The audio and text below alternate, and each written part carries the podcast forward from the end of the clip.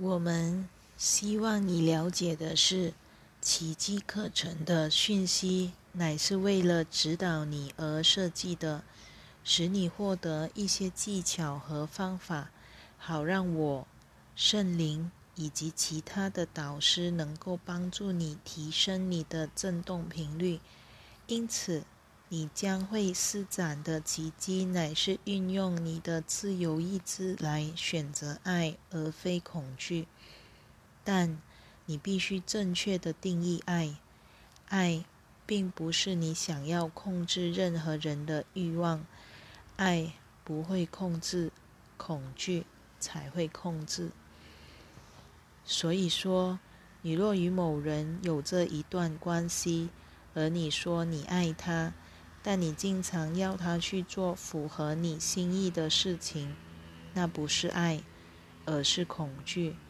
你害怕，如果你没有得到自己想要之物，即你的小我想要之物，你就不会快乐，你就没有安全感，你就无法达到此生的目标。比如说，你处在一段亲密关系中。而你看到许多的焦虑、批判或争执，这表示你其实并没有根据爱来行事，你实际上是根据恐惧来行事。因为小我想要掌控，他想要知道实际上会发生什么，他不会信赖。事实上，他不会表现爱。因此。你们每个人都需要在根本处做重新的评估。当你看看自己的人际关系时，你是否真的有爱？你若花时间与你不想花时间相处的人在一起，因你不想伤害对方的感情，这是爱的表现吗？不，这不是爱。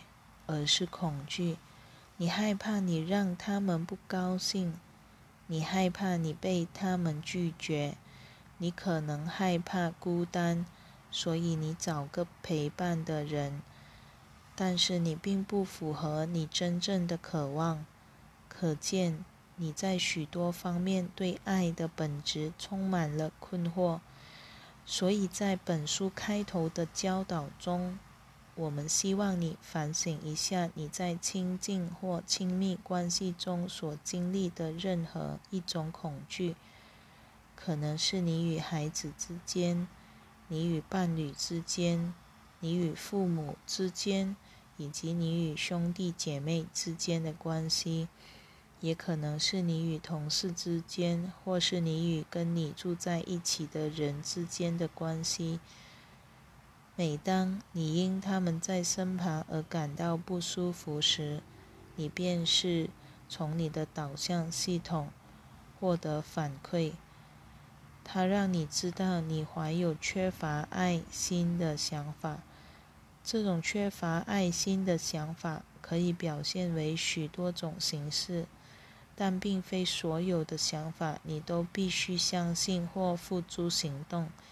这是我们希望你知道的第一个练习，即你不必相信你所拥有的想法，并付诸行动。以以此方式，你可以成为自己心念的观察者，而非沉浸在自己的心念中，并认同那个心念，因为你所抱持的信念。不论是好或是坏，或是中立的，都会生出种种想法，而你一旦根据这些想法来行事，便会导致某种结果。这就是简单的因果关系。